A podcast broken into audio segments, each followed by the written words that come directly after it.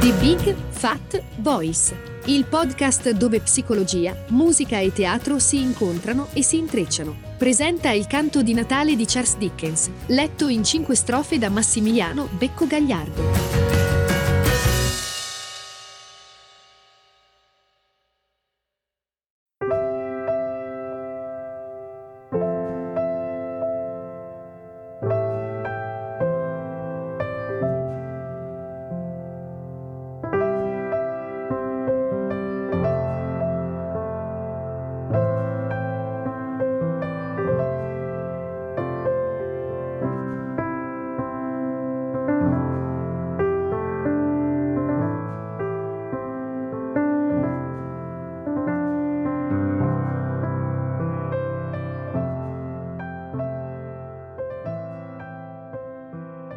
Terza strofa. Il secondo dei tre spiriti.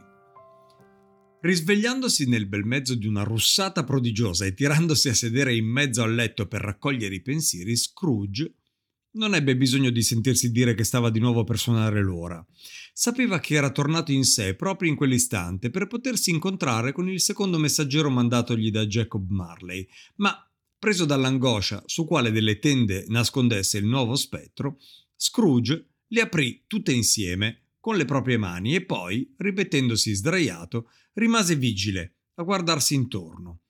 Voleva affrontare lo spirito di petto, subito, invece di svenire per la sorpresa. Le persone semplici non si vantano di conoscere un'emozione, due di restare sempre salde di fronte a ogni sorpresa, esprimono la larga misura del loro essere impassibile e del loro eh, protervo coraggio, proclamandosi buone tanto per una partita birilli quanto per sbudellare un uomo in duello. Tra i due estremi, però, deve esserci un campo piuttosto vasto e vario, e io, pur non osando mettere Scrooge a quell'altezza, vorrei lo stesso farvi credere che fosse pronto a molte strane apparizioni e che nulla, dalla vista di un bambino a quella di un rinoceronte, gli avrebbe causato un gran stupore. Era preparato, preparato a tutto, non voleva però dire che fosse preparato anche a niente. E di conseguenza, quando batté mezzanotte e non comparve nessuna ombra, Scrooge fu preso da un tremito violento. Passarono quindici minuti, ne passarono dieci, no, ne passarono quindici, ma ancora non arrivava nulla. Intanto il vecchio, sempre sdraiato nel suo letto, si vedeva puntare da un grande luce, fascio di luce rossastra piovutogli addosso nell'istante stesso in cui aveva battuto l'ora. Questa luce, non essendo altro che una luce, e non riuscendo Scrooge a capire che cosa significasse o che cosa ne sarebbe uscito, lo spaventava più di una dozzina di spettri messi insieme. A un certo punto fu anche preso dal timore di essere diventato un interessante caso di combustione spontanea, senza nemmeno senza nemmeno la consolazione di saperlo. Alla fine, però, cominciò a pensare, come noi avremmo pensato subito, perché le persone estranee a una certa situazione sanno sempre egregiamente quel che si sarebbe dovuto fare nel frangente e lo avrebbero fatto senza dubbio, cominciò a pensare, dicevo, che la misteriosa sorgente di quella luce soprannaturale potesse essere nella camera attigua, da dove infatti, seguendone i raggi, la si vedeva scaturire. Convinto di quest'idea, Scrooge si alzò dunque lentamente e si diresse strascicando le pantofole verso la porta. Nell'istante stesso in cui toccò la maniglia, una strana voce lo chiamò per nome e gli ordinò di venire avanti. Scrooge obbedì. Era la sua stanza, proprio lei ma incredibilmente trasformata. Dal soffitto e dalle pareti pendevano rami a sufficienza per farci un vero boschetto. In mezzo a quei rami le bacche lucenti mandavano raggi di fuoco vivo. Le fronte grinzose delle querce l'edera, l'agrifoglio rimandavano la luce come tanti specchietti tremolanti, e su per la gola del camino ruggiva una fiamma così poderosa che quel gelido focolare non ne aveva mai viste di simili ma da ben prima di Scrooge e Marley per molti e molti inverni. Accumulati per terra come a formare una specie di trono si vedevano tacchini, cacciagione, polli, grandi tocchi di carne guarnita, porcellini da latte, lunghe ghirlande di salsicce, focacce, pasticcini, barili di ostriche, caldarroste, mele, rubiconde, arance succose, pere dolcissime, ciambelle, ciambelle in mani, tazzoni fumanti di punch che annebbiavano la camera con il loro delizioso vapore. Su questo giaciglio stava sdraiato un allegro gigante dall'aspetto magnifico che brandiva nella destra una torcia fiammante simile per forma a un corno dell'abbondanza. Proprio questa torcia alzò per gettare luce su Scrooge nell'istante in cui il vecchio infilava la testa nella porta socchiusa. Entra! Gridò lo spirito. Entra e vieni a conoscermi, uomo. Scrooge entrò timidamente, chinò il capo davanti allo spirito. Non era più l'arcigno Scrooge di prima e benché gli occhi del nuovo essere fossero limpidi, buoni, non aveva troppa voglia di incontrarli. Io sono lo spirito del Natale presente, disse l'altro. Guardami. Scrooge obbedì rispettoso. Lo spirito indossava una veste semplice o piuttosto una tunica di colore verde cupo e orlata con pelliccia bianca, e questa gli pendeva addosso così sciolta che l'ampio petto ne sporgeva nudo, come se sdegnasse di nascondersi o di difendersi in qualsiasi modo. Anche i piedi visibili sotto le ampie pieghe della veste erano nudi e sulla testa non c'era altro cappello che una ghirlanda di agrifoglio abbellita con dei ghiaccioli scintillanti. I riccioli neri erano lunghi e fluenti, liberi come il viso pacioso, l'occhio lucido, la mano aperta, la voce serena, le movenze franche, l'aspetto ridente. Legato alla cintura lo spirito portava un antico fodero tutto smangiato dalla ruggine e privo all'interno di una lama. Uno come me, disse lo spirito, non l'hai mai visto, vero? Mai, mai, confermò Scrooge. Non sei andato in giro con i più giovani della mia famiglia? Cioè, dato che io sono giovanissimo, con i miei fratelli maggiori nati negli ultimi anni?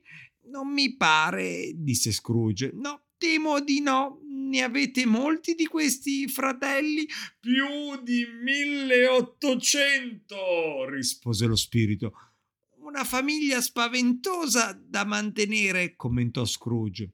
Lo spirito si alzò in piedi. Vi prego, disse Scrooge con fare sommesso, portatemi dove volete. La notte scorsa sono uscito per forza e ho imparato una lezione che mi sta già lavorando dentro. Questa notte, se dovete insegnarmi qualcosa, fate che mi sia di profitto. Tocca la mia veste, ordinò lo spirito.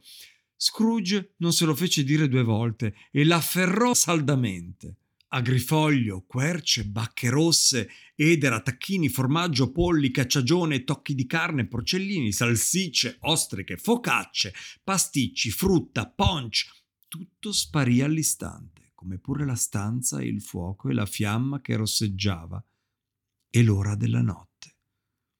Ed eccoli, tutti e due, la mattina di Natale per le vie della città, tra la gente che suonava un motivetto un po' orientale ma per niente spiacevole mentre spalava la neve davanti alle case o sopra i tetti, da dove fra le lieti acc- acclamazioni dei ragazzi piovevano bianchi fiocchi e turbinavano tempeste artificiali. Le case sembravano nere e le finestre ancora più nere, tra quel bianco morbido lenzuolo steso sui tetti e l'altra neve un po' meno pulita che ricopriva il suolo.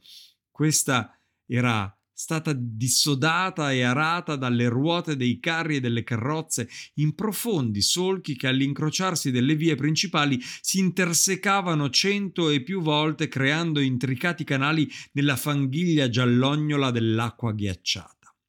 Il cielo era cupo e le vie più strette erano affogate da una densa nebbia che scendeva in fiocchi di nevischio e atomi di fuliggine, come se tutti i camini della Gran Bretagna avessero preso fuoco di comune accordo e divampassero allegramente. In realtà, nel tempo, nella città erano molto allegri, ma ciononostante si spandeva ovunque un buon umore che il cielo più limpido e il sole più splendente non avrebbe saputo davvero regalare. Questo perché le persone che spazzavano i tetti erano piene di energia e di felicità e si chiamavano da una casa all'altra, scambiandosi di tanto in tanto una palla di neve, proiettile più innocuo di parecchi lazzi, ridendo di cuore se facevano centro, un po' meno se sbagliavano la mira. Le botteghe dei pollivendoli erano ancora mezze aperte e quelle dei fruttivendoli splendevano gloriose. Qua grossi cesti di castagne che, rotondi e panciuti come panciotti di vecchi gaudenti, oscillavano fuori dalla porta. Là cipolle di Spagna, che, rossastre e gonfie come i frati loro compaesani, addocchiavano furbescamente le ragazze che passavano guardando di sottecchi i rami di vischio appesi, e poi pere e mele, ammonticchiate in floride piramidi, grappoli d'uva, che la benevolenza del venditore aveva sospeso bene in vista perché la gente si sentisse l'acquolina in bocca e si rinfrescasse gratis et amore dei montagne di nocciole scure e muscose che con il loro profumo ricordavano antiche passeggiate nei boschi e montagne di foglie secche, mele cotogne, scure e paffute che esaltavano il giallo degli aranci e dei limoni e nella loro succosa compattezza urgevano e pregavano di essere portate a casa bene avvolte nella carta per il dopocena. Gli stessi pesci rossi, esposti in diversi boccali fra tanta abbondanza di frutta, nonostante appartenessero a una razza malinconica e fredda, si accorgevano in qualche modo che stava succedendo qualcosa di insolito e tutti, grossi e piccoli, giravano e rigiravano nel loro mondo minuscolo, aprendo e chiudendo la bocca in una lente e tranquilla agitazione. E le drogherie? Ah, le drogherie! Chiuse a metà o solo con una o due imposte aperte mostravano attraverso delle feritoie uno spettacolo di una tale bellezza e non era soltanto perché le bilance suonavano allegramente sul marmo del banco, o perché le forbici tagliavano così svelte lo spago dei pacchetti, o perché i barattoli passavano rumoreggiando di mano in mano come bussolotti. Non era perché i profumi mischiati del tè, del caffè, accarezzavano il naso perché i grappoli d'uva passa erano così pieni e biondi, le mandorle così candide, la cannella così lunga e dritta, le altre spezie così squisite, la frutta candita così ben vestita e lucida di zucchero da commuovere e far sdilinquire gli spettatori più freddi. Non era nemmeno perché i fichi erano sugosi e pieni di polpa, perché le susine francesi arrossivano nella loro pudica asprezza dentro le scatole riccamente decorate o perché ogni cosa era così buona da mangiare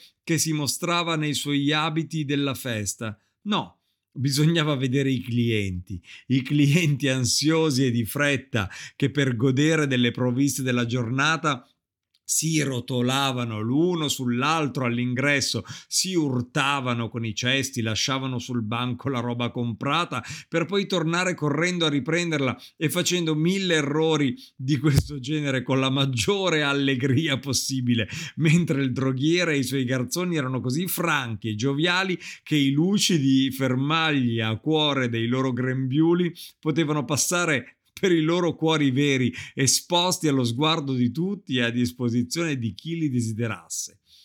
Ma di lì a poco le campane chiamarono la brava gente in chiesa e nelle cappelle, ed eccoli sbucare in massa dalle vie con gli abiti della festa e i visi più allegri.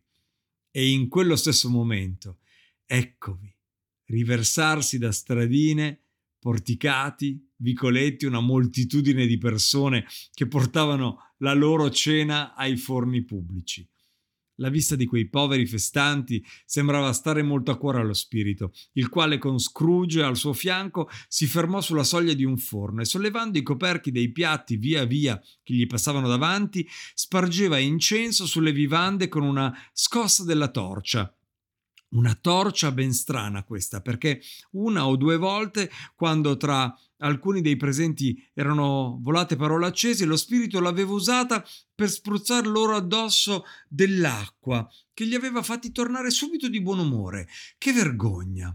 dicevano allora, bisticciare il giorno di Natale. E in effetti era vero, santo cielo, era vero. Certo che era vero. Una dopo l'altra le campane tacquero e con loro vennero chiusi i forni. Eppure, in quel vapore umido che si librava sopra ogni forno, le cui stesse pietre fumavano come se fossero e stessero cuocendo a loro volta, si potevano scorgere i lieti preparativi di quelle cene e la lentezza della loro cottura. C'è forse un aroma speciale nello spruzzo della vostra torcia? domandò Scrooge. C'è il mio! E si può trasmettere a qualunque cena di oggi? A qualunque cena offerta con il cuore, specie ai più poveri. E perché? Perché i più poveri ne hanno più bisogno. Spirito? Disse Scrooge dopo aver meditato un momento. Io sono un po' stupito che proprio voi, fra tutti gli esseri dei tanti mondi che ci girano intorno, vi siate assunto il compito di negare a questa gente l'occasione di un piacere innocente. Io? esclamò lo spirito voi togliete loro il mezzo per mangiare ogni domenica, che spesso è l'unico giorno in cui si può dire che siedano a pranzo, non è forse così? Io? esclamò lo spirito. Non siete voi a volere che questi forni vengano chiusi di domenica? Mi pare sia la stessa cosa. E io vorrei questo! esclamò lo spirito. Perdonatemi se sbaglio, ma la cosa viene fatta a nome vostro o almeno a nome della vostra famiglia, disse Scrooge. Su questa terra, su questa tua terra, rispose lo spirito, vivono alcuni che si immaginano di conoscerci e compiono a nome nostro le loro azioni di ira, di orgoglio, di malvagità, di odio, di invidia, ipocrisia, egoismo. Proprio loro sono estranei a noi, a tutta la nostra famiglia, come se non fossero mai venuti al mondo. Ricordatelo e addebita le loro azioni a loro, non a noi. Scrooge promise che avrebbe fatto così e i due continuarono invisibili come prima il loro giro nei sobborghi della città. Lo spirito come Scrooge aveva già notato, aveva la singolare capacità di infilarsi comodamente ovunque nonostante la sua gigantesca statura e di conservare la stessa grazia e la stessa dignità soprannaturale tanto sotto il tetto più basso quanto sotto le volte maestose di un palazzo. E fu proprio il compiacimento che il buono spirito provava nel mettere in mostra quel suo potere, o forse la sua natura generosa e cordiale e la sua simpatia verso tutti i, po- i poveri, a portarlo dritto a casa del commesso di Scrooge. Lo spirito vi giunse con il vecchio attaccato al lembo della veste e una volta che la soglia sorrise e si fermò a benedire la dimora di Bob Cratchit, con gli spruzzi della sua torcia. Figurarsi, Bob che guadagnava 15 bob alla settimana, come il popolo chiamava gli scellini. Ogni sabato intascava appena 15 esemplari del suo nome di battesimo, eppure lo spirito di Natale volle benedire la sua casetta di quattro camere.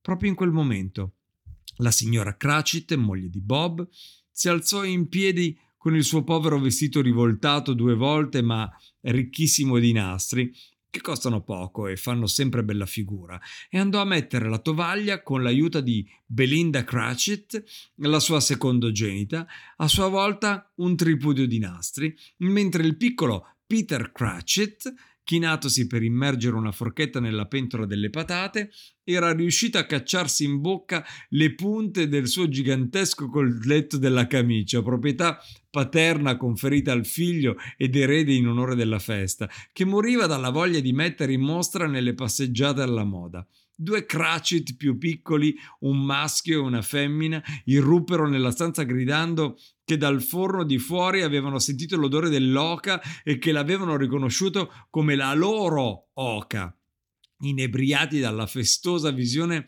di una salsa di salvia e cipolla. I due piccoli Cratchit si misero a danzare intorno al tavolo, sollevando per l'aria Messer Peter, il quale, umile in tanta gloria, per quanto quasi soffocato da quel colletto immane, continuò a soffiare sul fuoco, fino a quando le patate fecero bollire l'acqua e bussarono forte al coperchio della pentola, per essere tirate fuori e pelate.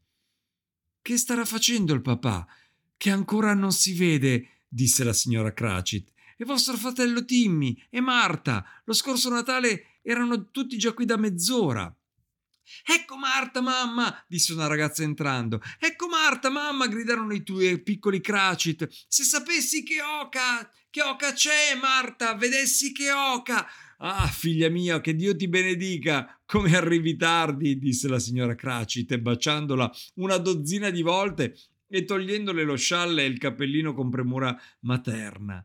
Avevamo parecchio lavoro da finire, rispose la fanciulla, e andava consegnato stamattina, mamma. Bene, bene, ora che sei qui non importa, disse la signora Cratchit. Mettiti un po' vicino al fuoco, cara, datti una scaldata, che Dio ti benedica. No, no, Ecco che arriva papà, gridarono due piccoli Cratchit. Non trovava sempre dappertutto nello stesso momento. Nasconditi, Marta, nasconditi! Marta si nascose ed ecco entrare Bob, il capofamiglia con davanti un metro di sciarpa, senza contare la frangia, i vestiti rammendati e spazzolati perché sembrassero della festa, e il piccolo Timmy sulla spalla. Povero Timmy. Per tenersi in piedi doveva usare una gruccia. E Marta dov'è? Esclamò Bob guardandosi attorno. Non viene, rispose la moglie. Non viene, ripeté Bob sconcertato, perdendo di colpo tutta l'allegria con cui aveva trottato per conto di Timmy dalla chiesa fino a casa. Non viene il giorno di Natale? Marta però non sopportava di vederlo scontento fosse anche per scherzo, e così sbucò prima del tempo dal suo nascondiglio e gli si gettò fra le braccia mentre i due piccoli Cratchit prendevano Timmy e lo portavano alla caldaia per fargli sentire come cantava il budino nella casseruola. E come si è comportato il piccolo Timmy? domandò la piccola signora Cratchit dopo aver preso in giro Bob per la sua credulità e quando questi si fu saziato di abbracciare la figlia. Come un angelo, rispose Bob, e anche meglio. Quando sta tanto tempo a sedere diventa meditativo e non ti puoi immaginare che strani pensieri gli vengono. Proprio adesso, mentre tornavamo a casa, mi ha detto che sperava che la gente in chiesa l'avesse guardato storpio com'è perché il giorno di Natale deve far piacere ricordarsi di colui che fece camminare gli zoppi e vedere i ciechi. La voce di Bob mentre diceva queste cose tremava un poco e tremò anche di più quando aggiunse che Timmy stava diventando più sano e più forte. Si udì l'agile gruccia battere sull'impiantito e subito riapparve Timmy, accompagnato dal fratello e dalla sorella, fino al suo sgabelletto accanto al fuoco. Bob intanto rimboccatosi le maniche, come se, povero diavolo, gli si potessero consumare più di così, preparò in una brocca un suo miscuglio di ginepro e limone che girò e rigirò e poi mise sul fuoco a bollire mentre il piccolo Peter e i due Cratchit onnipresenti correvano a prendere l'oca con cui tornarono di lì a poco in solenne processione. Il trambusto che seguì fu tale da far pensare che un'oca fosse il più raro tra i volatili, un fenomeno pennuto al cui confronto il cigno nero era la bestia più comune di questo mondo. E davvero in quella casa c'era da credere che fosse così. La signora Cratchit fece soffriggere la salsa, già pronta in una padella. Peter si mise a schiacciare le patate con un vigore incredibile. La signorina Belinda inzuccherò la composta di mele, Marta strofinò le scodelle, Bob si mise Timmy vicino in un angolo del tavolo e i due piccoli Cratchit disposero le sedie per tutti e poi si piantarono di guardia ai loro posti con i cucchiai in bocca per non gridare troppo presto che volevano l'oca. Alla fine, distribuiti i piatti, furono recitate le benedizioni cui seguì un momento di profondo silenzio durante il quale la signora Cratchit, studiando il filo del coltello, si preparò a trafiggere la bestia. Poi, quando la lama fu immersa nella carne e dalla ferita sgorgò il ripieno tanto atteso, un mormorio di contentezza si levò tutti intorno al tavolo e lo stesso Timmy, tenuto su da due piccoli Cratchit, si mise a battere sulla tovaglia col manico del coltello facendo sentire il suo debole Evviva! Un'oca simile non si era mai vista. Questo lo disse Bob, che secondo lui un'oca del genere non era mai stata cucinata e la sua tenerezza, il suo profumo, la sua grassezza, la sua convenienza furono oggetto dell'ammirazione universale.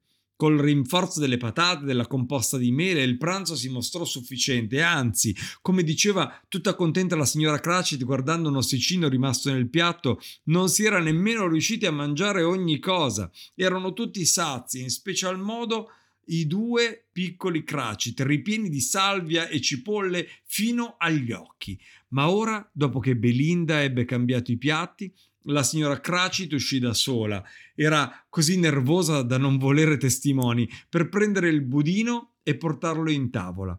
E se non aveva accotto abbastanza, e se si rompeva nel voltarlo, e se qualcuno, scavalcando il muro del cortile, se l'era rubato mentre loro di qua facevano la festa all'oca, i due piccoli Cratchit, a quest'ultima ipotesi, illividirono e cominciarono a immaginare ogni sorta di orrore. Ma ehi! Quello sì che era un profumo. Il budino venne estratto dalla casseruola e che odore di bucato.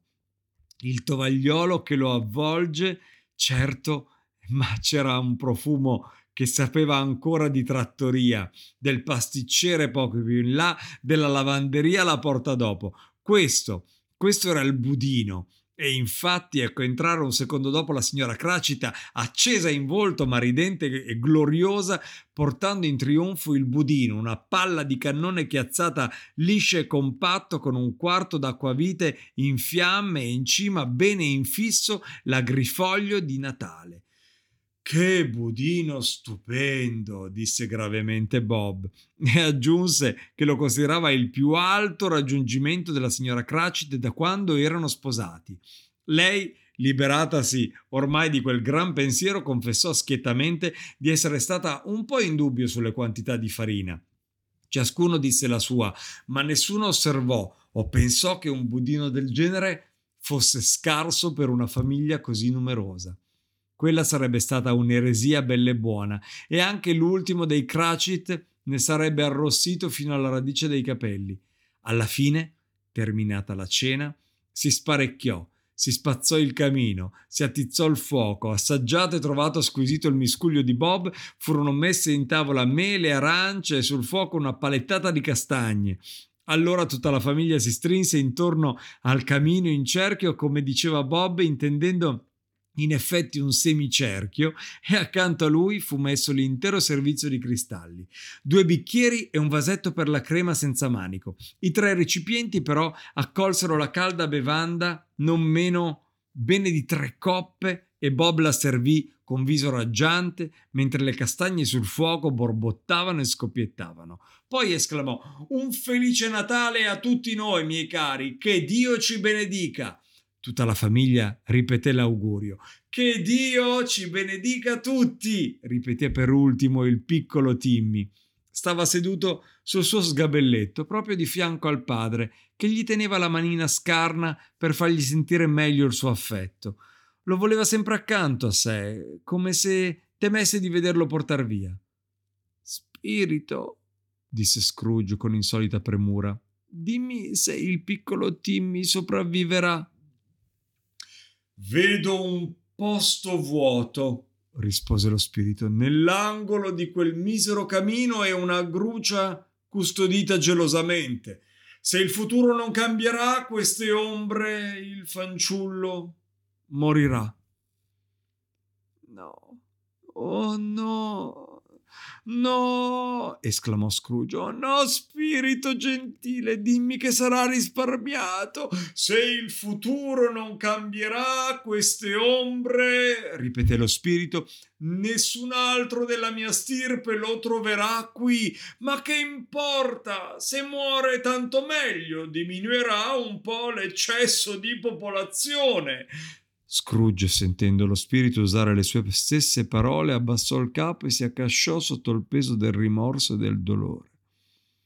Uomo, disse lo spirito, se hai un cuore d'uomo e non di diamante, abbandona questo linguaggio meschino fino a quando non sarai e non saprai quale sia e dove si trovi quell'eccesso. Osi forse decidere tu quali uomini debbano vivere e quali debbano morire? Può darsi che agli occhi del cielo tu sia più indegno di vivere che non milioni di creature come il bambino di questo povero uomo. Dio misericordioso, sentire l'insetto sulla foglia proclamare che sono vivi troppi suoi fratelli affamati nella polvere. Scrooge a quel duro rimprovero tremò e abbassò umilmente gli occhi ma poi sentendo pronunciare il suo nome tornò a rialzarli. Al signor Scrooge, aveva detto Bob. Propongo un brindisi al signor Scrooge, protettore di questa festa. Beh, bel protettore, davvero! esclamò la signora Cratchit diventando rossa. Lo vorrei qui, lo vorrei qui, gli farei una certa festa che sta sicuro che non gli andrebbe tanto a genio. Cara, disse Bob. Ci sono i ragazzi ed è Natale. Proprio un bel Natale, ribatté la moglie. Se ci tocca bere alla salute di un uomo così odioso, taccagno, duro, egoista. E tu lo sai bene, Bob. Nessuno lo sa meglio di te, poveretto. Cara, ripeté Bob con dolcezza. È Natale. Berrò alla sua salute, solo per amor tuo e perché è Natale, disse la signora Cratchit, ma non per lui. Cento di questi giorni. Buon Natale e felice anno nuovo. Per quel taccagno sarà proprio buono e felice, come no? Anche i ragazzi brindarono alla salute di Scrooge, ma quella fu la prima cosa che non fecero di cuore. Timmy beve per ultimo, ma non gli importava. Scrooge era l'orco della famiglia e già solo nominarlo aveva gettato sull'allegra brigata un'ombra che non si dileguò prima di cinque minuti buoni. Quando fu svanita, il buon umore ritornò, dieci volte più schietto per il sollievo di aver liquidato anche Scrooge il cattivo. Bob Cratchit annunciò di avere in arrivo per Messer Peter un qualche posticino che avrebbe portato in casa la discreta sommetta di 6 sterline e 5 pence a settimana. I due piccoli Cratchit si sganasciarono al pensiero di un Peter uomo d'affari, mentre Peter dal canto suo fissava pensieroso il fuoco tra le punte del suo cortello quasi pregustando gli investimenti che avrebbe potuto fare con quanto fosse entrato in possesso di una rendita così sbalorditiva. Marta, che si era prestata e a fare l'apprendista da una sarta, raccontò allora che sorta di lavoro fosse il suo e quante ore di fila lavorasse e come intendesse alzarsi tardi il giorno dopo per godersi il riposo della festa. Disse che anche qualche giorno prima aveva visto una contessa un gran signore e che il signore aveva su per giù la statura di Peter, al che Peter allungò il collo a tal punto che non gli avreste più visto la testa Intanto castagne e bevande giravano e alla fine ci fu anche una canzone su un ragazzo smarrito nella neve cantata da Timmy con la sua vocina dolente, ma davvero bene, davvero, davvero molto bene. In tutto ciò niente di nobile. La famiglia non era bella, non c'era sfoggia di vestiti, le scarpe erano tutt'altre che solide, le camicie erano povere. Forse, ma pure senza forse, quella di Peter aveva anche fatto conoscenza con il rigattiere. Eppure erano felici, riconoscenti e lieti di trovarsi insieme. E quando iniziarono a dileguarsi, sembrando ancora più felici nella pioggia di luce di cui la torcia dello spirito li inondava in segno di addio, Scrooge li guardò fisso, soprattutto il piccolo Timmy, fino all'ultimo istante. Ormai calava la notte e la neve cadeva fitta e mentre Scrooge e lo spirito se ne andavano per le vie, lo splendore dei fuochi che ruggiva nelle cucine, nelle sale da pranzo e in ogni altra stanza ora era mirabile. Qua la fiamma vacillante mostrava i preparativi di una buona cenetta con i piatti tenuti in caldo davanti al fuoco e le spesse tendine rosse pronte ad abbassarsi per escludere il freddo e le tenebre. Là tutti i ragazzi di casa sbucavano fuori correndo nella neve per essere i primi a salutare le sorelle sposate, i fratelli, gli zii, le zie, i cugini, le cugine. Qua di nuovo le ombre degli invitati si ripercuotevano sulle tende, là un gruppo di belle fanciulle, tutte incappucciate, con gli stivaletti impellicciati, se ne andavano cantando in coro da qualche loro vicino. E allora guai allo scapolo, e le furbe lo sapevano bene che le avesse viste entrare in quel lampo di luce e di bellezza dalla quantità di persone che si avviava a quegli incontri tra amici, si sarebbe detto che nessuno rimanesse a casa per riceverli. E invece in ogni casa si aspettava gente si preparavano dei caminetti enormi fiammanti e come esultava lo Spirito Santo Cielo, come scopriva l'ampio petto che apriva la mano spaziosa, librandosi in alto e riversando generosamente su ogni cosa lo splendore della sua gioia innocente. Persino il lampionaio che correva a punteggiare di luce le vie buie già agghindato per passare la sera in qualche posto, quando lo spirito gli andò accanto, rise forte, nonostante non sapesse di essere in altra compagnia che del Natale.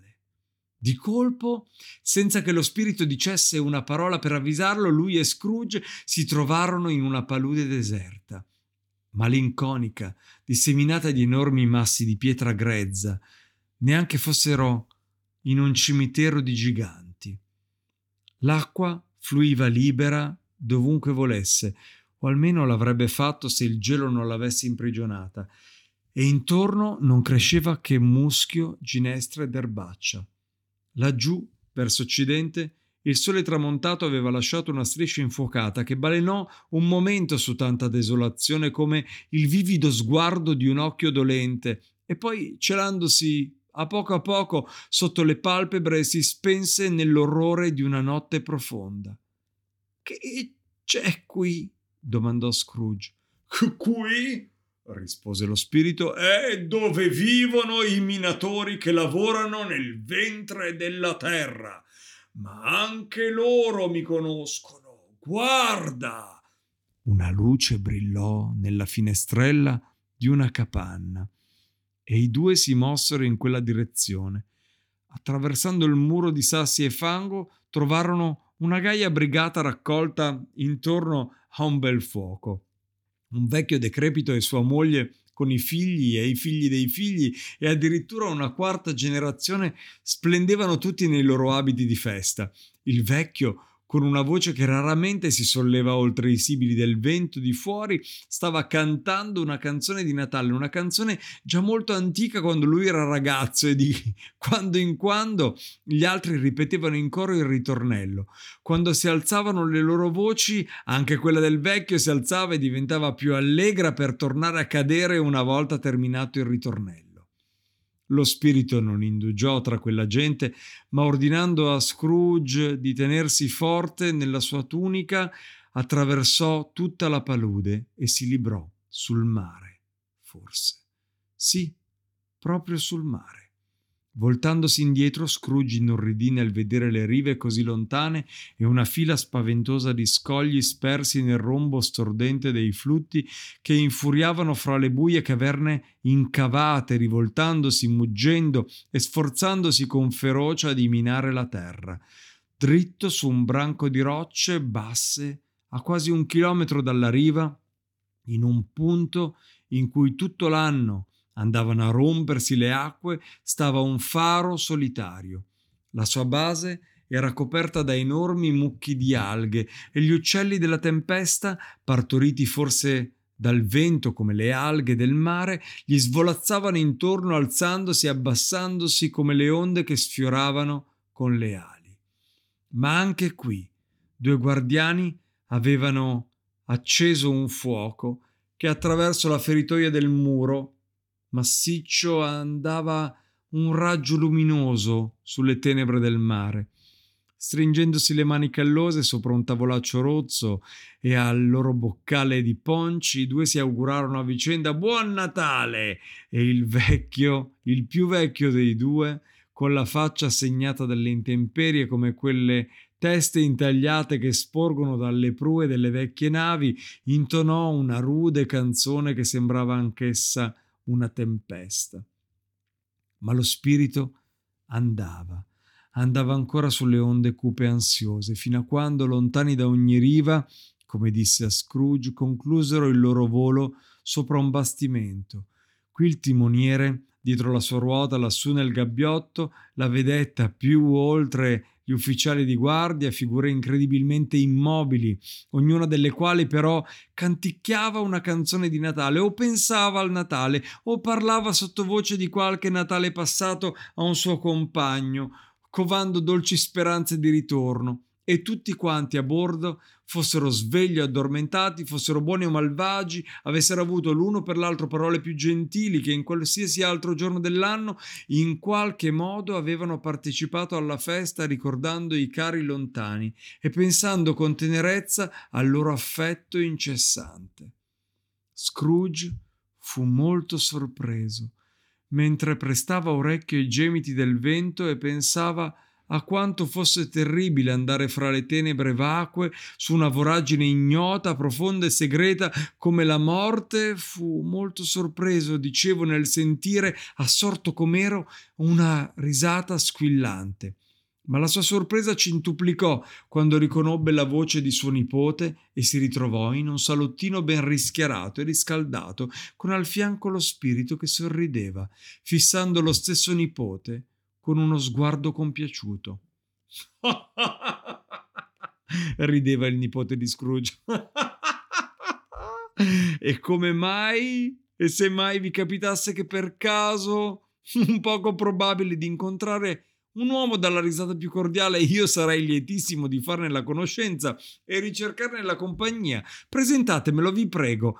È una bella compensazione ed è anche giusto e consolante che nel campo delle cose umane, se il dolore e la malattia si possono attaccare, non esiste al mondo una cosa più contagiosa del buon umore e del riso. Il nipote di Scrooge rideva, tendendosi i fianchi, scuotendo la testa, facendo col viso delle smorfie più strane e sua moglie, anche lei, nipote di Scrooge, rideva con lo stesso trasporto e tutti gli amici raccolti ridevano a loro volta sgangratamente, con tutto il cuore, con un fracasso indicibile. Ha detto: Pensate che il Natale è una sciocchezza! gridava il nipote di Scrooge. L'ha detto! Com'è vero che sono vivo! E lo pensava pure! Due volte vergogna per lui, Fred! esclamò tutta accesa la nipote di Scrooge.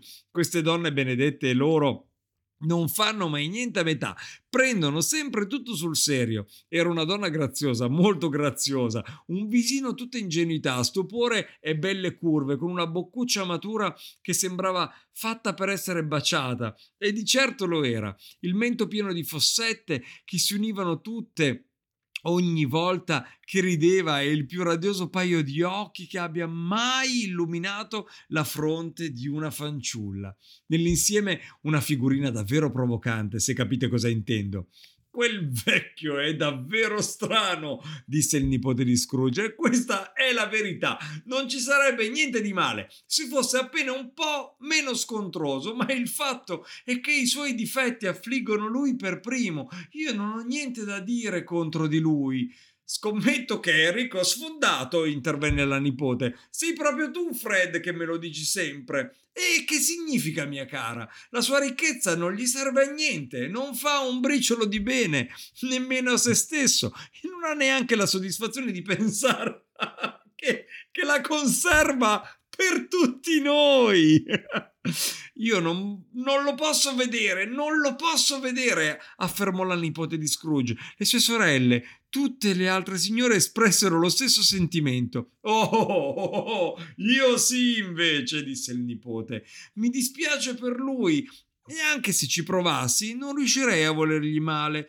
Chi è che soffre per i suoi capricci? Lui e nessun altro. Ecco, per esempio ora ha deciso di guardarmi storto e non è voluto venire a mangiare con noi. A che pro? Ogni lasciata è persa, anche se è vero che non si è perso una gran cena. Niente affatto, lo interruppe la moglie. Io dico che si è perso una cena eccellente e tutti già in coro a dire lo stesso, che dovevano ben sapere qualcosa, perché Proprio allora si stavano alzando dal tavolo per stringersi intorno al fuoco. Tanto meglio, sono contento, disse il nipote di Scrooge. Non ho mai avuto molta fiducia in queste giovani donne di casa. Voi che ne dite, Topper? Topper si vedeva chiaramente, aveva addocchiato una sorella della nipote di Scrooge e infatti rispose che uno scapolo era una creatura disgraziata, incapace di emettere un parere in proposito. Al di che la sorella della nipote di Scrooge, quella un po' pienotta con il fazzoletto di pizzo, non l'altra con le rose, diventò rossa come una ciliegia. Continua la storia, Fred, disse la nipote di Scrooge battendo le mani. Questo benedetto uomo lascia sempre i discorsi a metà. Il nipote di Scrooge scoppiò in un'altra fragorosa risata e siccome il contagio era inevitabile, l'esempio fu seguito da tutti. Stavo dicendo, ripete il nipote di Scrooge, con tutto quel guardarci storto e con la sua ostinazione a non volersi divertire insieme a noi, il vecchio si perde dei momenti piacevoli che non gli farebbero assolutamente del male. Quello che è certo è che si priva di una compagnia meno malinconica di tutti i pensieri che può provare in quella stamberga umida del suo ufficio o nelle sue stanze polverose. Per me, volente o nolente, gli farò la stessa offerta tutti gli anni perché mi fa pena più che un padrone di, di, prendere in giro il Natale da qui al giorno del giudizio, ma non andrà e non potrà fare a meno di pensarci meglio se mi vedrà ricomparire tutti gli anni di buon umore per domandargli come va, zio Scrooge.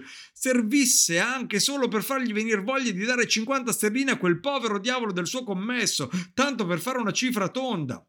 Sarebbe già qualcosa e se non mi sbaglio, ieri devo averlo già un po' scrollato. Ora furono gli altri a ridere al pensiero di quella scrollata, ma il nipote di Scrooge era un bravo ragazzo e non era disturbato dalle loro risa, che anzi incoraggiò facendo girare allegramente la bottiglia. Dopo il tè si fece un po' di musica perché tutta la famiglia aveva orecchio musicale e quando intonava un'arietta o un ritornello sapeva il fatto suo, specialmente Topper, che arrivava a qualsiasi nota in basso senza gonfiare le vene della fronte e farsi rosso come un gambero. La nipote di Scrooge invece suonava l'arpa niente male, si cimentò fra l'altro in un'arietta semplicissima, una cosa da nulla, che avresti imparato a fischiettare in due minuti. Un tempo nota anche quella bambina che era venuta a prendere il giovane Scrooge a scuola. Quando le note della cantilena risuonarono nel cuore del vecchio, tutte le cose che lo spirito del Natale passato gli aveva mostrato iniziarono a tornargli alla mente. Pian piano si sentì addolcire e pensò che se le avesse sentite più spesso, tanti anni prima, forse avrebbe coltivato con le sue stesse mani e per tutta la propria felicità le bellezze della vita, invece che rincorrere il conforto e andare nella vanga del becchino che aveva scavato la fossa di Jacob Marley. Ma la sera non fu dedicata tutta alla musica. Dopo un po' venne il turno dei giochi a penitenze, perché tornare bambini a volte fa bene e più che mai fa bene a Natale, e che è una festa istituita da Dio per ricordare quanto anche lui si è fatto bambino. Ma un attimo, prima si giocò a mosca cieca, era naturale che Topper fosse cieco però io ci credo quanto avrei creduto che avesse gli occhi negli stivali. Secondo me c'era un tacito accordo tra lui e il nipote di Scrooge, eppure lo spirito parteggiava per loro. Il modo in cui il giovane correva dietro alla sorella pienotta era davvero un insulto alla credulità umana, inciampando nelle seggiole, facendo cadere le molle del camino, urtando contro il pianoforte, soffocandosi nelle tende. Dovunque lei scappasse, lui le stava dietro e sapeva sempre dove si trovava se gli andavate addosso come qualcuno faceva o se gli stavate davanti. Lui fingeva di volersi afferrare, un vero affronto alla vostra perspicacia, per poi sgusciare subito di lato nella direzione della sorella Pienotta, la quale, e aveva ragione, continuava a gridare che così non era leale, ma quando alla fine Topper la afferrò, quando a dispetto dei suoi balzi e del fruscio della sua sottana di seta, la poverina fu bloccata in un angolo da cui non c'era più via di fuga, allora la sua condotta condotta divenne addirittura esecrabile, quel suo pretendere di non riconoscerla e insistere nella necessità di toccarle i capelli per assicurarsi della sua identità e stringere non so che anello al suo dito e palparle, non so che catene intorno al collo fu davvero una prova di vigliaccheria mostruosa e non c'è dubbio che la ragazza gli disse il fatto suo. Quando, venuto il turno di bendare un'altra persona, i due si misero a bisbigliare con tanta foga dietro le tende. Il nipote di Scrooge non giocò a mosca cieca insieme agli altri, preferendo starsene tutta rag- raggomitolato nella sua poltroncina e con uno sgabelletto sotto i piedi proprio davanti allo spirito e a Scrooge. La nipote prese invece parte alle penitenze. Come vi piace? Fu eccezionale, rispose con tutte le lettere dell'alfabeto, mentre nelle come, quando, dove fu addirittura grande, sgomitando con muto entusiasmo del marito, di tutte le sorelle che pure erano molto furbe. Topper avrebbe potuto testimoniarlo. Tra tutti, contando giovani e vecchi, erano una ventina e nessuno si astenne dal giocare, neppure Scrooge, che, dimenticando nella foga del divertimento che la sua voce non poteva essere sentita dagli altri, urlava forte la soluzione degli indovinelli e più di una volta ci prese anche perché dicesse quel che voleva, ma l'ago più sottile non era sottile quanto Scrooge. Lo spirito sembrava molto felice di vederlo così e lo guardava con tanta benevolenza che il vecchio lo pregò come un bambino di poter rimanere fino alla fine, ma lo spirito si oppose. Iniziamo un altro gioco, dai, iniziamo un altro gioco, disse Scrooge. Mezz'oretta, spirito, soltanto mezz'oretta. E il gioco del sì e del no. Il nipote di Scrooge pensava a un'altra cosa e gli altri dovevano indovinare facendogli domande che lui poteva rispondere soltanto con sì e no, a seconda del caso. Il fuoco di fila dell'interrogatorio gli strappò di bocca che aveva pensato a un animale un animale, un animale che a, a, volte grugniva, a volte parlava, che stava a Londra, girava per le strade, non stava in una baracca, non era portato in giro da nessuno, non viveva in un recinto e non veniva mai trascinato al macello e non era né il cavallo né il somaro né la vacca né il toro né la tigre né il cane né il porco né un gatto né un orso. A ogni nuova domanda il, ris- il, nipote si sganasciava dalle risate e si divertiva dal punto che a volte si tirava in piedi dal divano per battere i piedi in terra. Alla fine la sorella pienotta, presa dalla stessa ilarità convulsa, esclamò: Ho trovato! Ho trovato! So cos'è Fred! So cos'è! e cos'è? domandò Fred. È vostro zio Scrooge! Infatti era lui e l'ammirazione fu universale. Per quanto qualcuno obiettasse che alla domanda è un orso, bisognava rispondere sì, un no sarebbe bastato a depistarli nel caso qualcuno avesse pensato allo zio. Una cosa è sicura, disse Fred. Quel vecchio ci ha fatto divertire un mondo e saremmo degli ingrati a non bere alla sua salute. Ecco quindi un bicchiere di vino caldo per tutti, alla salute dello zio Scrooge. Sì, gridarono tutti, alla salute dello zio Scrooge. E un buon Natale un felice anno nuovo al vecchio come che sia, disse il nipote di Scrooge. Da me non lo accetterebbe questo augurio, ma io glielo faccio lo stesso. Alla salute dello zio Scrooge! Lo zio Scrooge era diventato a poco a poco così gaio e leggero nel cuore che avrebbe risposto volentieri al brindisi della brigata e ringraziato con un discorso impossibile da sentire se lo spirito gliene avesse dato il tempo, ma tutta la scena, come si spense l'ultima parola del nipote, si dileguò e Scrooge e lo spirito furono di nuovo in cammino. Videro molto e viaggiarono altrettanto visitando mille case, sempre con buon effetto. Lo spirito stette al capezzale dei malati, i malati sorrisero. Vicino ai pellegrini in terra straniera, i pellegrini sentirono la patria vicina.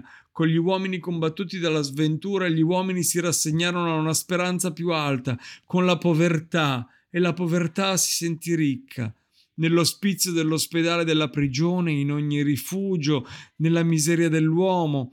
Eh, l'uomo superbo, nella sua breve autorità, non aveva potuto sbarrargli la porta. Lo spirito lasciò la propria benedizione e insegnò a Scrooge i suoi precetti di amore. Fu una notte lunga, sempre che fosse solo una notte, e Scrooge un po' ne dubitava, perché gli sembrava di vedere molte feste di Natale condensate nel poco tempo passato insieme. Notò anche che non ne fece parola mentre lui rimaneva sempre lo stesso, lo spirito si faceva palesemente sempre più vecchio. La cosa era strana e Scrooge, quando lasciata una brigata di fanciulli che celebravano la Befana, si accorse che i capelli dello spirito erano diventati bianchi. Non riuscì più a trattenersi. E così breve? chiese. La vita degli spiriti? La mia esistenza su questa terra, rispose lo spirito, è brevissima. Termina stanotte. Stanotte? esclamò Scrooge. A mezzanotte. Ascolta, L'ora si avvicina, in quell'istante i rintocchi degli orologi batteranno le undici e tre quarti. Perdonami se sono indiscreto, disse Scrooge guardando fisso la tunica dello spirito, ma dal lembo della tua veste vedo spuntare qualcosa di strano che non ti appartiene. È un piede o un artiglio? Potrebbe essere un artiglio dalla poca carne che lo ricopre, rispose malconcio lo spirito. Guarda!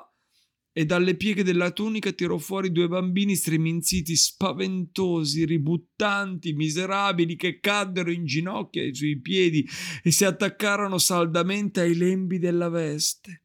Guarda, uomo, disse lo spirito, guarda qui per terra.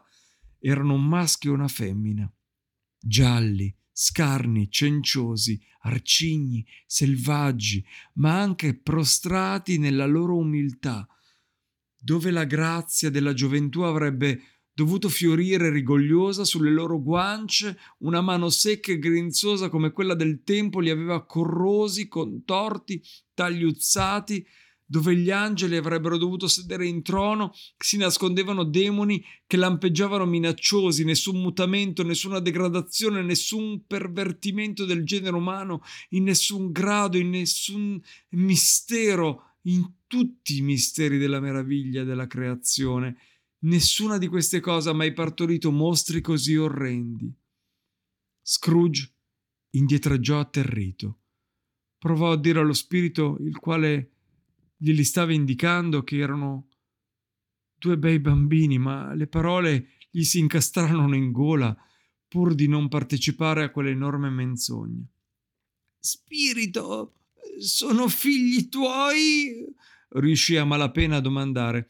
Sono i figli degli uomini, rispose lo spirito chinando gli occhi a guardarli, e si attaccano a me accusando i loro padri. Questo bambino è l'ignoranza, questa bambina è la miseria. Guardati da tutti e due, Scrooge, e da tutta la loro stirpe, ma soprattutto guardati da lui, perché sulla sua fronte io vedo scritto dannazione, sempre che la parola non venga presto cancellata Negalo! gridò lo spirito sentendo e tendendo le, le, mani verso la città. Diffama pure chi te lo dice! Conserva il male, accarezzalo per i tuoi fini perversi, però bada, bada alla fine!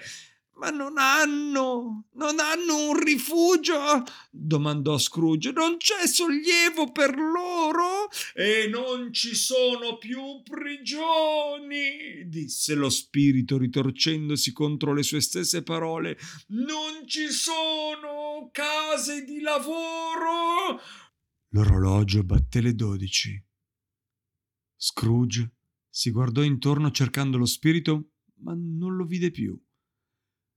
Mentre l'ultimo colpo batteva, gli tornò in mente la predizione del vecchio Jacob Marley e alzando gli occhi scorse un solenne fantasma, ammantato e incappucciato, che avanzava verso di lui come una bruma che sfiorasse il terreno.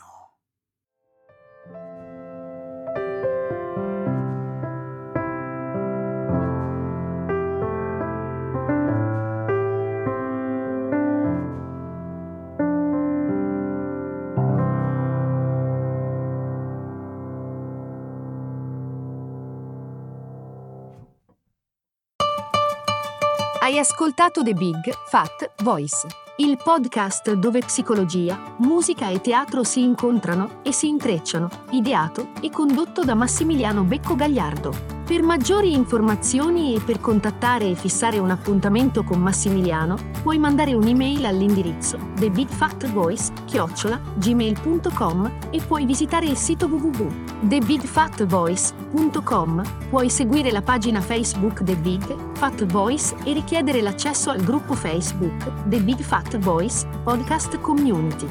Iscriviti al podcast. Grazie per l'ascolto e arrivederci alla prossima puntata.